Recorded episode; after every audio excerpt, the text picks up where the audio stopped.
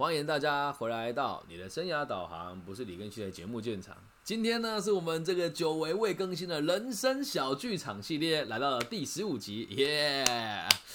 哇，这个企划其实因为要配合大陆的节目，所以有很多东西我现在还在抓理解它的逻辑是什么。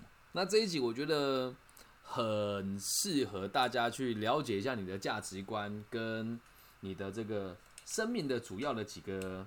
目目的，然后同时间呢，也希望大家可以趁这个机会理解一下，我们对于这个爱情还有工作上应有的责任，应该用什么样子的态度去看待它。这个事情大概是发生在二零一七到一八年的时候。今天的主题呢，我们定定为全职爸爸的咖啡厅。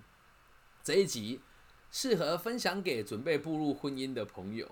也适合分享给正在创业的朋友，也适合分享给正在一起创业的情侣档，也适合分享给现在婚姻出现裂痕的朋友，更适合分享给你老公都不做家事的老婆，也适合分享给呃你觉得你老婆跟你沟通上有问题的等等等等的这些人。好，跟大家分享，这是我人生真实的历程哦，嗯。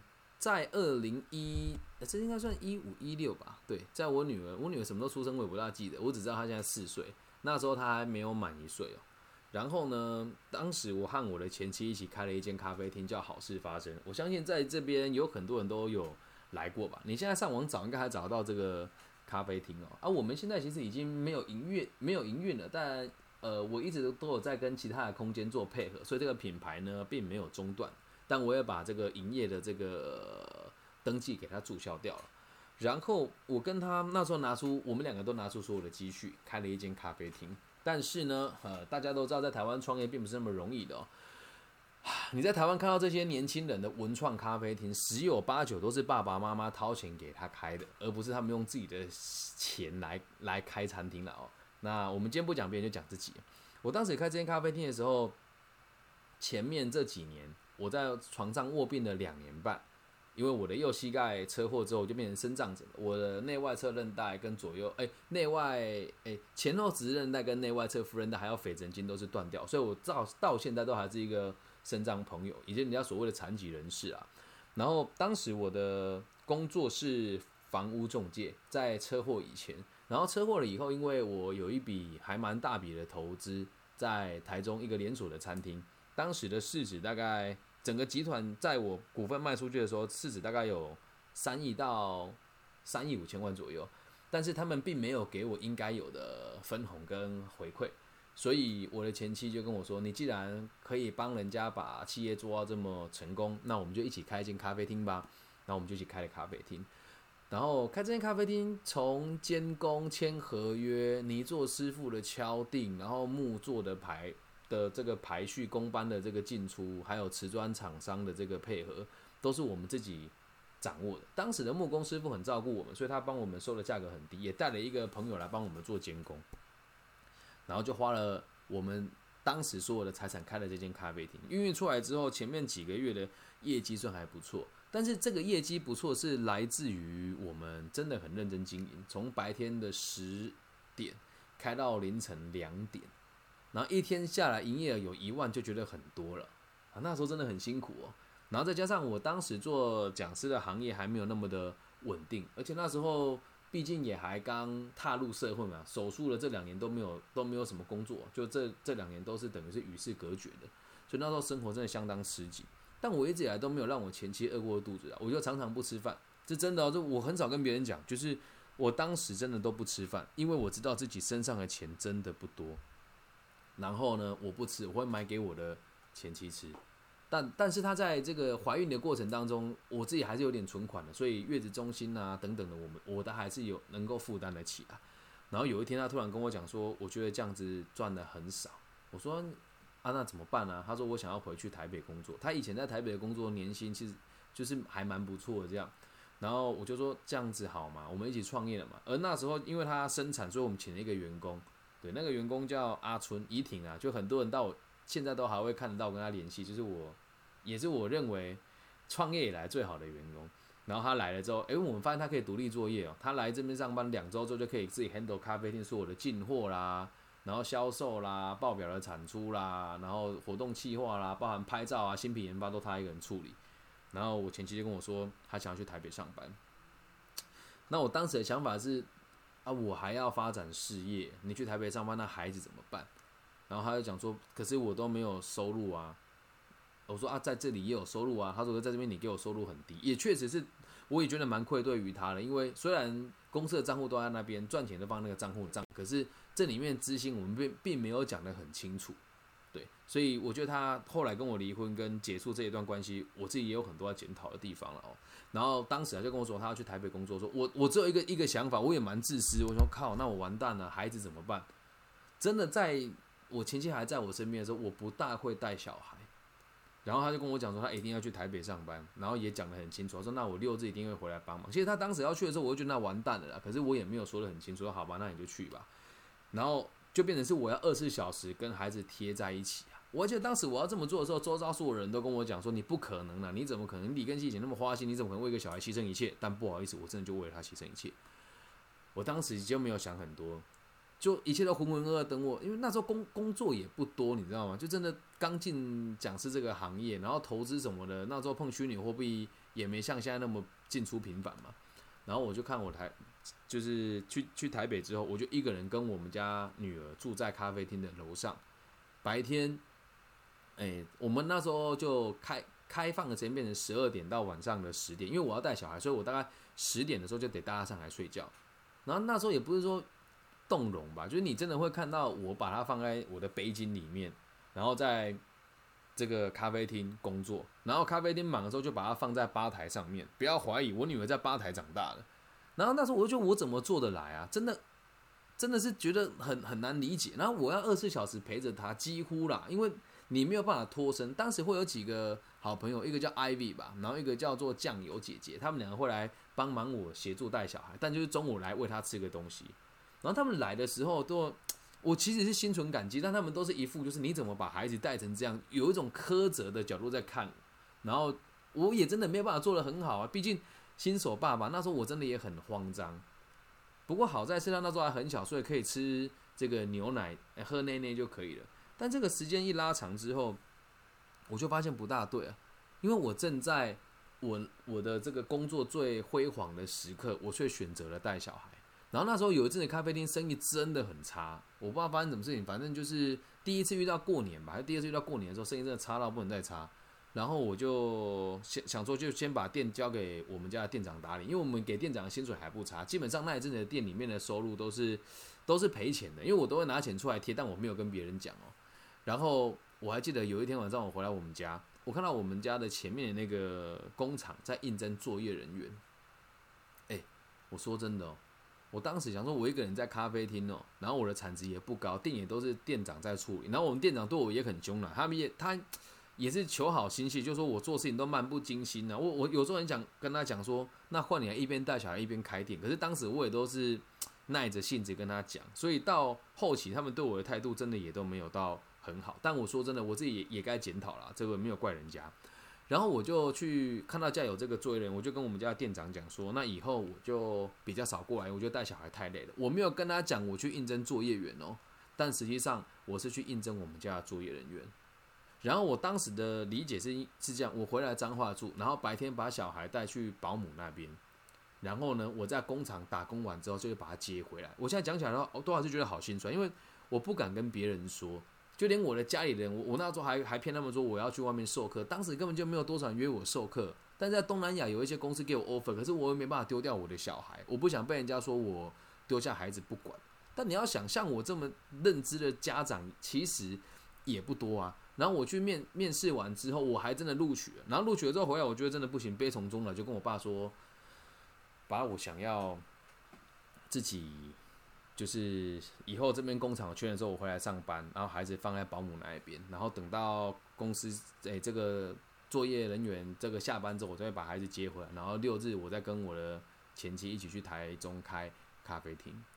我就这个生活那时候讲说，我爸说不要了，反正也不也不差这些钱嘛。可是我就也不敢跟他讲说我咖啡厅很赔钱啊。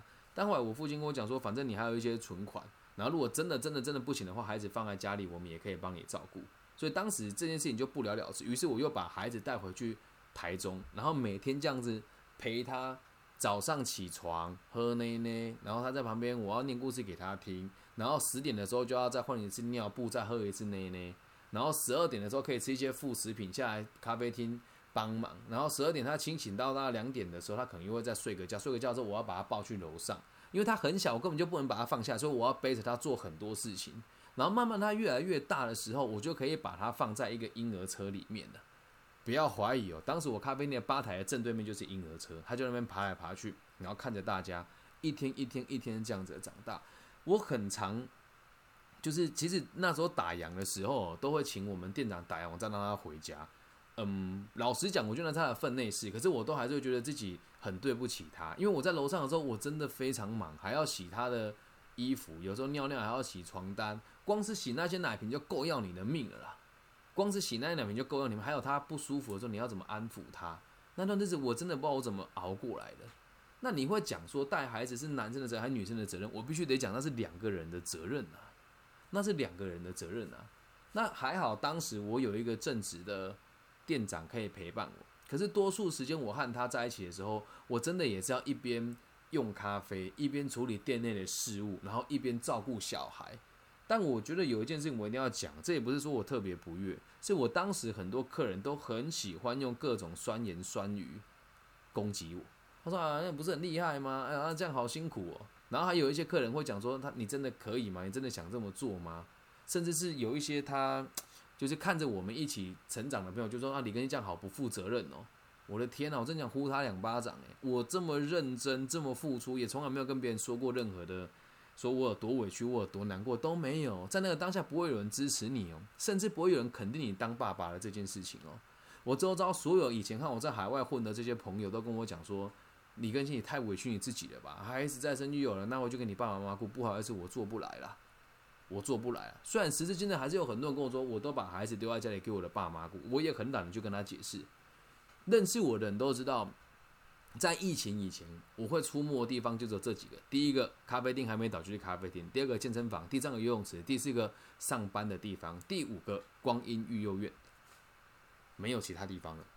我是一个生活很单纯的人，所以以后回归到重点哦。如果你自己也是一位男性的话，你对于家庭假设没有责任感，你就千万不要结婚。那如果你现在已经结婚了，当别人的爸爸说，不要以为拿钱回家就没事了。拿钱回家那个叫最基本的事情，一定有人说啊，我钱赚很多，没没有机会顾家庭，那你干脆不要结婚好了，懂吗？然后女孩子哦，如果你的老公真的不是一块料，也不也不是鼓励你离婚哦，每个人都可以做选择。我不相信有什么事情会做到什么精神分裂，那都是骗人的。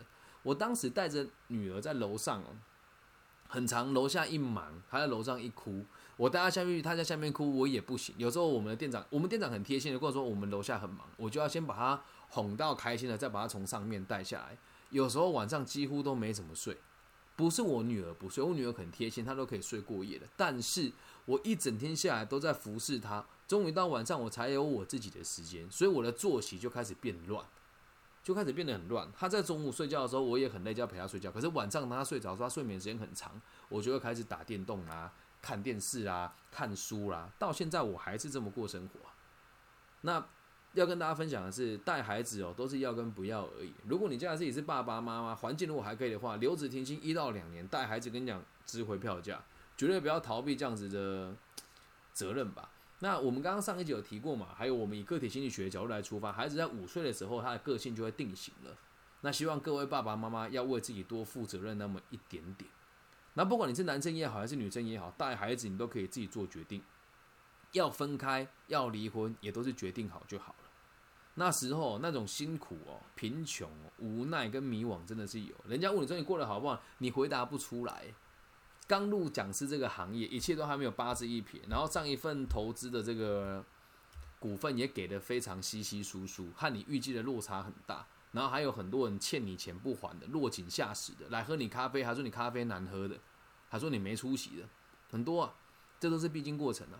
然后创业哦，不是一件那么浪漫的事情啊，特别是如果你是拿自己的身家出来创业，又或者是和你的伴侣一起创业，通常十之八九的路都不长。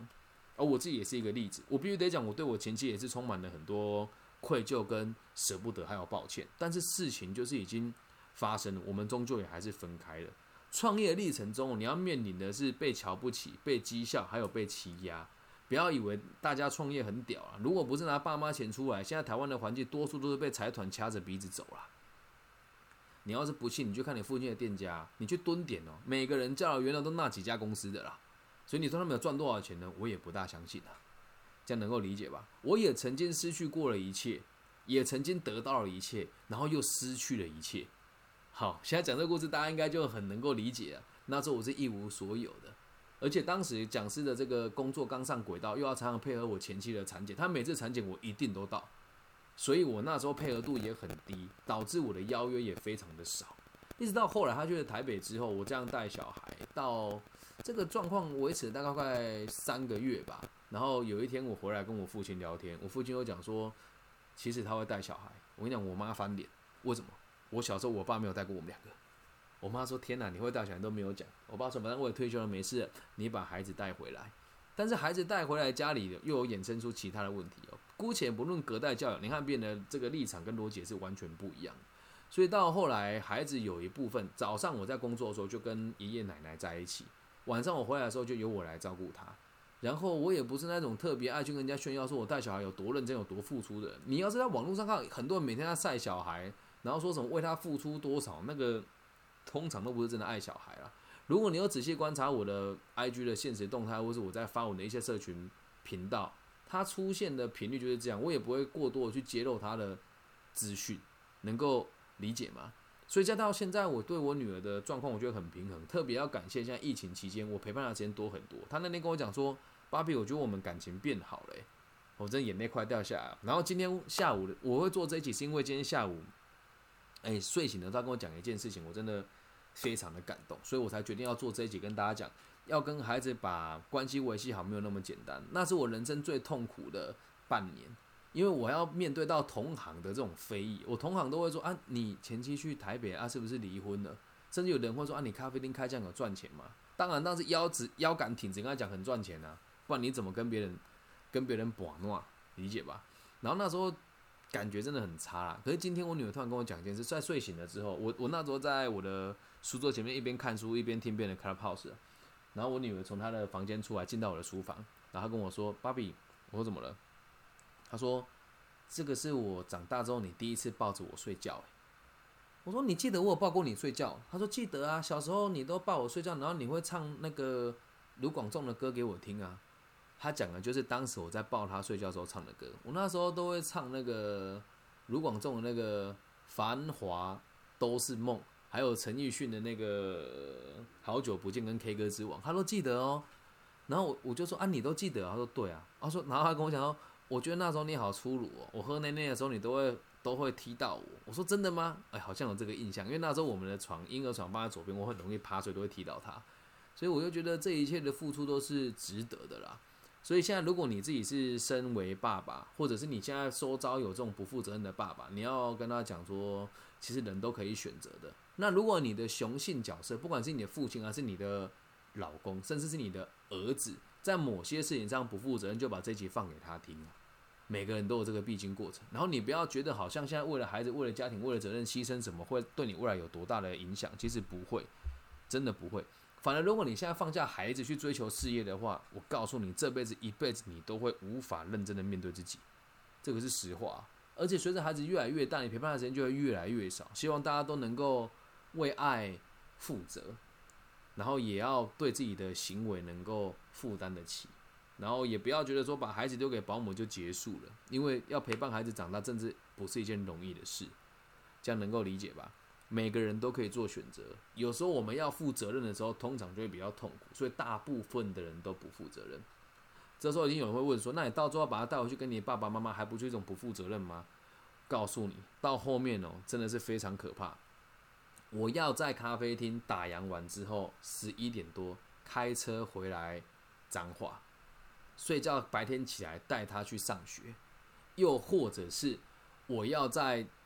先回来彰化陪他洗完澡，再开车到台中打烊。打烊完之后，我再开回来彰化，然后隔天早上起来陪他。我是这么熬过来的。现在相对轻松很多啦，已经四岁了。现在这个小坏坏可以开始自己擦地板，然后会这个帮我做一些简单的行政类型的分类。他就曾经帮我数过我的那个问卷有几张。对，现在已经慢慢的可以做家事了，也会帮我斟茶倒水，已经轻松很多了。所以也是跟大家讲，生孩子也没那么困难。我当时和我前妻在一起的那时候，我的月薪一个月真的不到三四万块，如果不加投资的话，我们也就这么熬过来了。虽然说最后我们分开，但现在还是各自过各自的，也过得很好，这样能够理解吧？然后离婚的议题，如果大家有兴趣的话，我可以在可以再录一集跟大家分享。因为在现在这个年代，台湾哦，在十八到三十八岁之间，以我个人的社交圈。大概每两对就有一对离婚，我不相信别人的主计的这个数据，我只相信我自己看到了。所以在人生剧场里面，我觉得也想要给大家更多不同的启发吧。就是你你现在看到这样子的我，好像很轻松很自在，其实我我也要背负着很多事情。就像我我现在其实东南亚那边也有几个职缺想要 offer 我过去，配也都还不错，但是我要照顾孩子，所以只能暂时用自媒体的方式来维持这样生活上的平衡。那其实也不能讲牺牲很多啦，就是每个人的选择都不一样。如果你真的要我要我在别人面前自我介绍，说我个人最引以为傲的经历是什么，我会说到现在还是这个身份，我会说我是一个家庭工作者，我也认为我自己是某种程度上某种程度上的全职爸爸，这个是我最骄傲的事情。所以最后跟大家分享，假设假设你真的要生小孩了。然后真的也有想要创业，你可以帮自己设个断点，拿个一百两百出来，一两百万的台币，开一个小工作室陪伴他成长，也不是一件坏事。结束了之后再把这些东西卖掉，只要不赔钱，人生就都还是有累积到的。这样能够理解吗？创业没那么容易了哦。然后今天跟大家分享这个故事，主要不是放在创业，是放在全职爸爸的这件事情上面。如果你是男性的话，不要再躲避这个责任了，每个人都可以做得很好。如果你是女性的话，也希望大家去想一想，假设主要照顾孩子的人是你，我们要做的事情就是能够让孩子对社会产生兴趣，然后能够让他对别人有这个互相帮助的逻辑。我们这样子教孩子才是正确的，这样能够明白吗？那以上就是这一集全部的内容。希望所有创业的人都可以顺利的生存下去，在这一波的疫情当中，也希望所有现在正在协商要离婚跟分手的朋友。可以有理性的角色理清彼此的责任，再跟对方好好说再见。也希望你想要创业的人可以思考一下：假设你还没有结婚，你可以去闯一闯。那如果你像跟我一样在二十七八九岁的时候创业，很有可能就要跟着家庭的风险一起慢慢慢慢堆叠上去了。我是成家立业都在同一年发生，然后孩子生小孩都同一年发生的，所以那一年其实。相对来讲混乱很多，但我也节省了很多时间，这样能够理解吧？以上就是我们这一集《人生小剧场》第十五集的全部的内容。希望大家都可以负担自己的责任，追求自己想过的生活，不要被金钱冲昏了头，也要尊重你爱的人，有可能有自己的选择。你要怎么包容他？怎么协助他？还有怎么协助你自己走过这一段死亡的幽谷？祝大家都有个。愉快的人生，找到你喜欢的对象，然后长相厮守，永浴爱河，干嘛主持婚礼？是不是？好了，都到这边了，我爱你们，拜拜。